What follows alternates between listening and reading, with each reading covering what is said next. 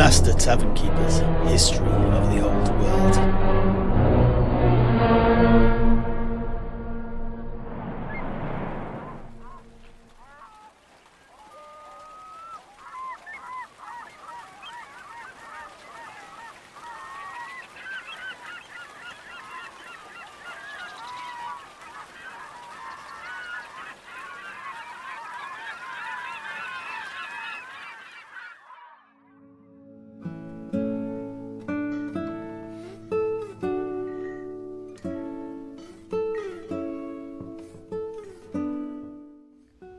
Und so, at last, we get to your escape from Araby and your return to your ship, Master Tavern Keeper.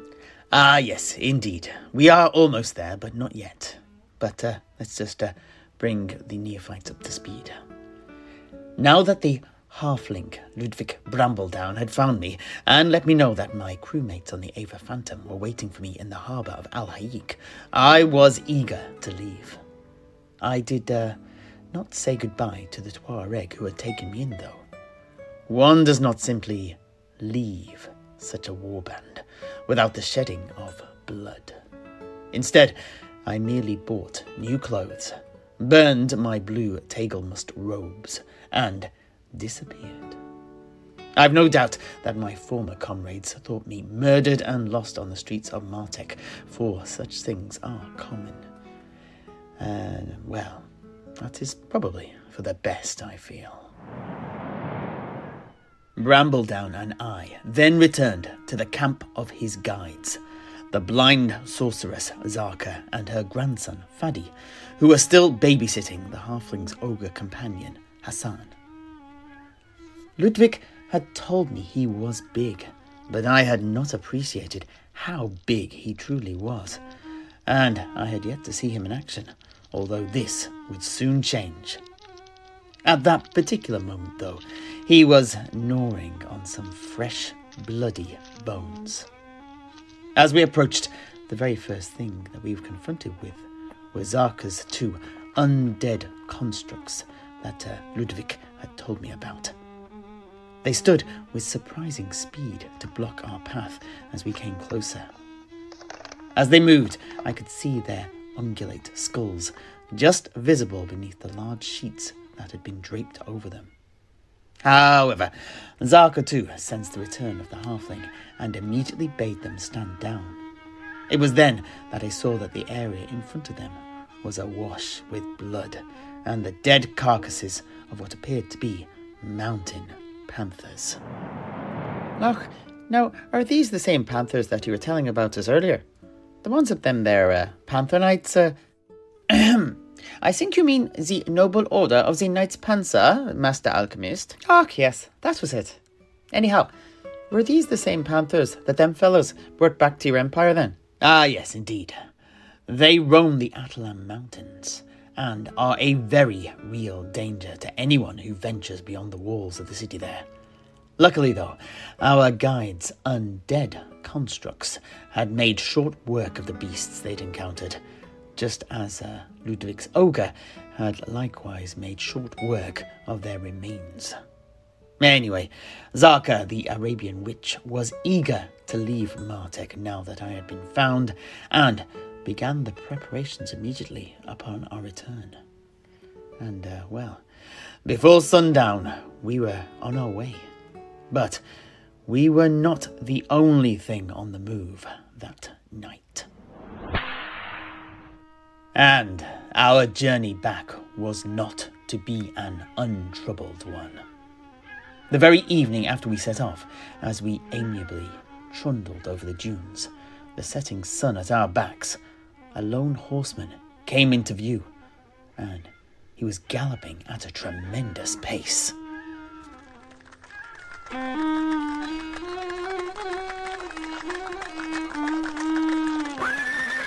Zarka, who was driving the caravan at the time, suddenly stood, raised up her arms, and a flash of red light lit up the sky, stopping the rider and his mount in their tracks. Rider, what drives you on in such haste? It must be important.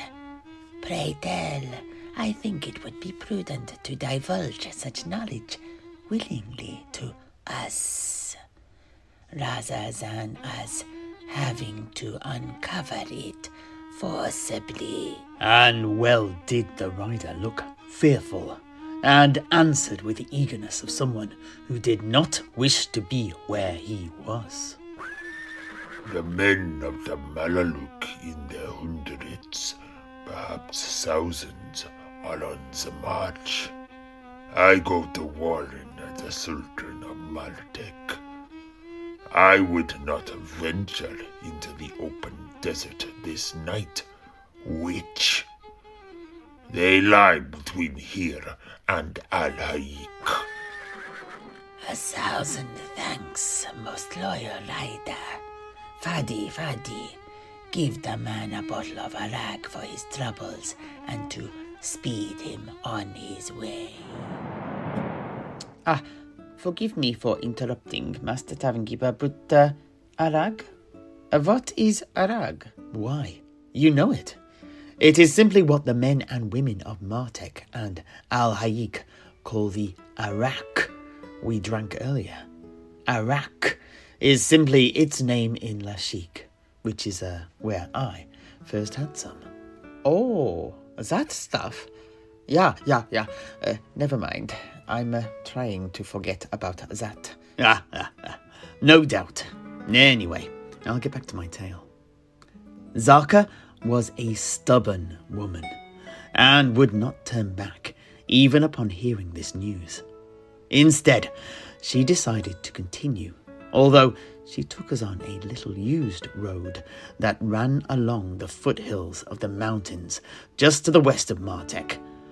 From there, she intended to pass through the lands belonging to the ancient Bakr tribes via the cursed hollow oasis before finally coming to Al Hayik from the west, thereby avoiding the Malaluk.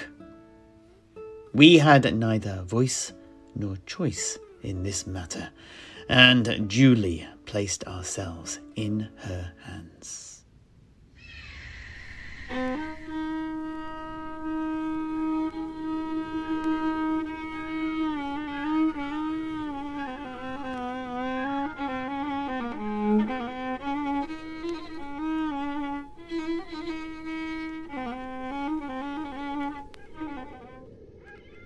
We spent the rest of the night travelling by starlight, moving from the soft sands and dunes of the desert and into the rockier ground that lies in the shadow of the Atalan Mountains themselves. As the sun began to rise over the mountains above us, I finally laid eyes on the archaic path that Zarka had led us to and now intended to take. But no sooner had I taken in our surroundings when we came to an abrupt halt. Fadi fixed me with a look, put his finger to his lips before pointing off towards the plateau we were approaching. Ludwig and I could not believe our eyes, for the way ahead was blocked by a herd of radiant Pegasi. What? Pegasi? Like the knights of Bretonnia used to fly through the sky? Ah, well, yes and also no. These are indeed related to those particular magical beasts that you see in the armies of Bretonnia, but are also a breed apart. What? There are different types of Pegasus? There most certainly are. Here, to put it all into context, let's take a short break from storytelling to discuss Pegasi. I think the neophytes will find this a most illuminating little tangent. Anyway, why don't you all uh, refill your glasses? I just want to go and grab my copy of The Practical Guide to the Anatomy of Beast and Monster by the renowned anatomist Marianne Sosolbert.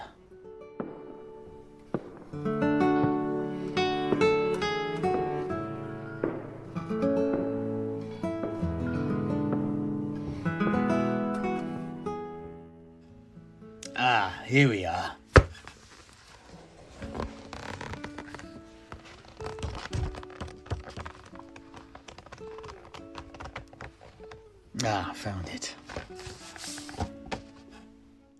To quote the author, the first thing that you must understand is that they are not merely horses with wings.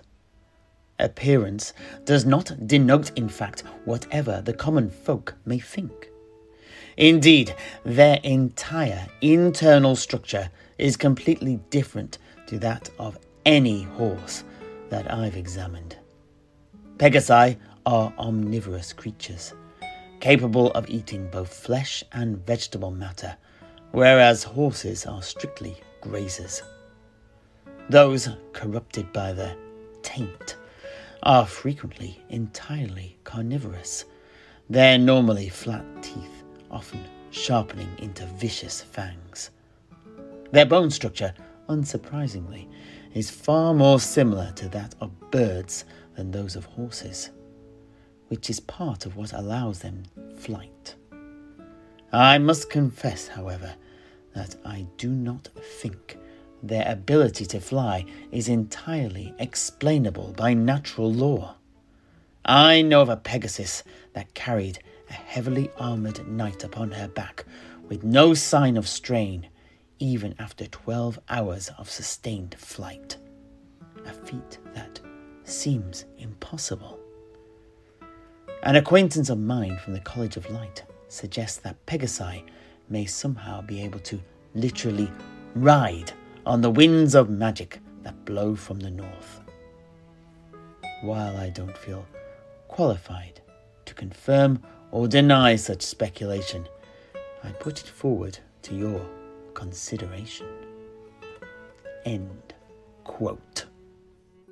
Now, as you just heard, although a lone Pegasus, or even a whole herd of Pegasi, may well look like majestic sheer white horses, gifted a pair of elegant feathered wings, ah, with a uh, wingspan of at least 25 feet, it's worth mentioning, and whose coats glitter like a field of newly fallen snow in the morning sun. They are, in fact, rare magical beasts, easily capable of caving a man's head in with a pinpoint blow from one of their vicious hooves. They are not to be underestimated. And also, unlike the common horse, it will be a rare day that you see these sky striders on the ground. And if you are, uh, well, lucky or unlucky enough to have uh, approached them in this way, they are most likely to simply fly away rather than fight. The only exception to this is if they are there to uh, protect their young. And well is it that they should do so, for their foals are greatly sought, with many being stolen from their nests to be reared as steeds for noblemen and sorcerers. Those reared in this way become most loyal companions, though, who are in lockstep with their master's every move. When not employed as mounts, some wizards will seek to bind a Pegasus to serve as a beast of burden or even for use as a scout, for they can cover vast distances extremely quickly, and their higher intelligence allows them to understand their master's desires through the use of simple cantrips that enable a magic user to see and feel what their Pegasus is experiencing. Their innate intelligence makes them both savvy and cunning beyond what their appearance may lead you to believe, as well as uh, much stronger. Some even an equal to one of the more uh, powerful mounts employed by one of the dark champions from the north, and uh, well befitting their magical nature. Ah, and yes, one more thing. Due to each Pegasus's arcane heritage, each is able to cause injury to uh, creatures such as elementals, jinn, and demons, which are normally immune to non magical weapons, which is yet another reason they are so sought after. All that said, something that they do share in common with the horse is that they are very social beasts. In their natural environment, they live in great herds, just like the one I encountered. The most densely inhabited spot is probably up in the Grey Mountains, but as with many winged creatures, you can find them in all four corners of the world. That said, you'll more often than not still find that they nest in the same sort of habitat, be that lofty plateaus or hidden away in the depths of a mountain range, such as the Atalans. Anyway, aside from your uh, common Pegasi, there are three main other types that I'd like to talk about. Uh, these include the radiant Pegasi that I encountered, although I'll save them to last. The most well known type, here in the old world anyway, has to be the royal Pegasi.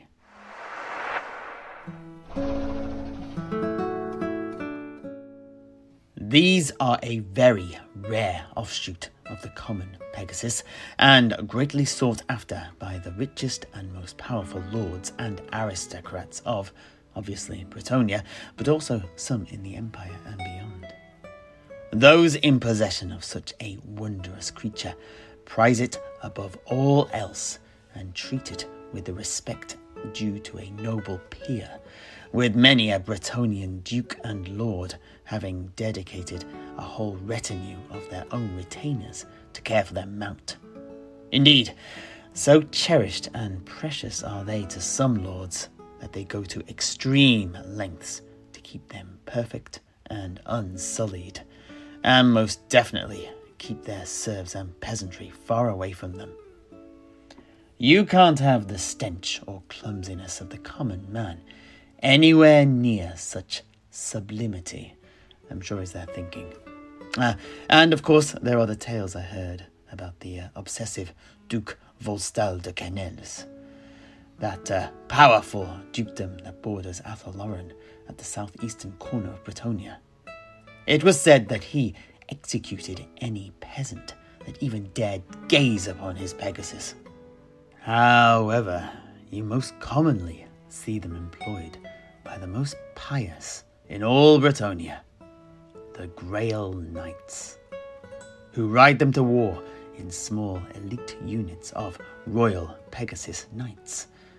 Truly a sight to behold and fear.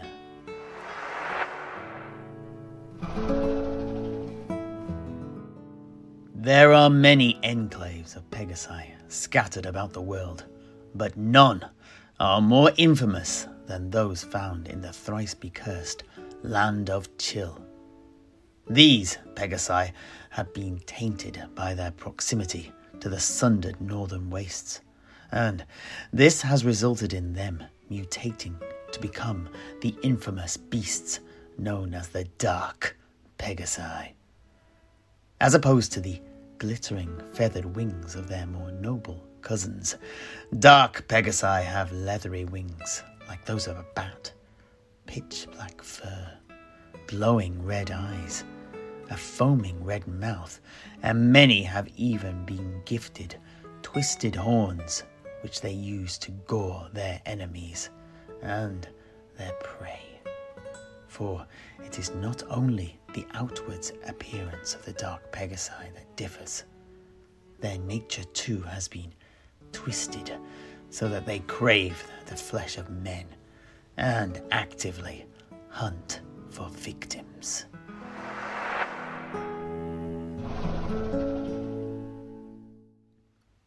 And so, finally to the breed specific to the plateaus of the Arabian Atlan Mountains the Radiant Pegasi. These are able to absorb the sun's heat and light and transmute it, change it into a burning, scouring light that dances over their coats. If threatened by an enemy, or even simply disturbed, they can discharge this energy into their foe in a searing flash, incinerating them. And this was the mortal danger we faced as we came face to face with a herd of Pegasi in the Atlan Mountains upon leaving Martek.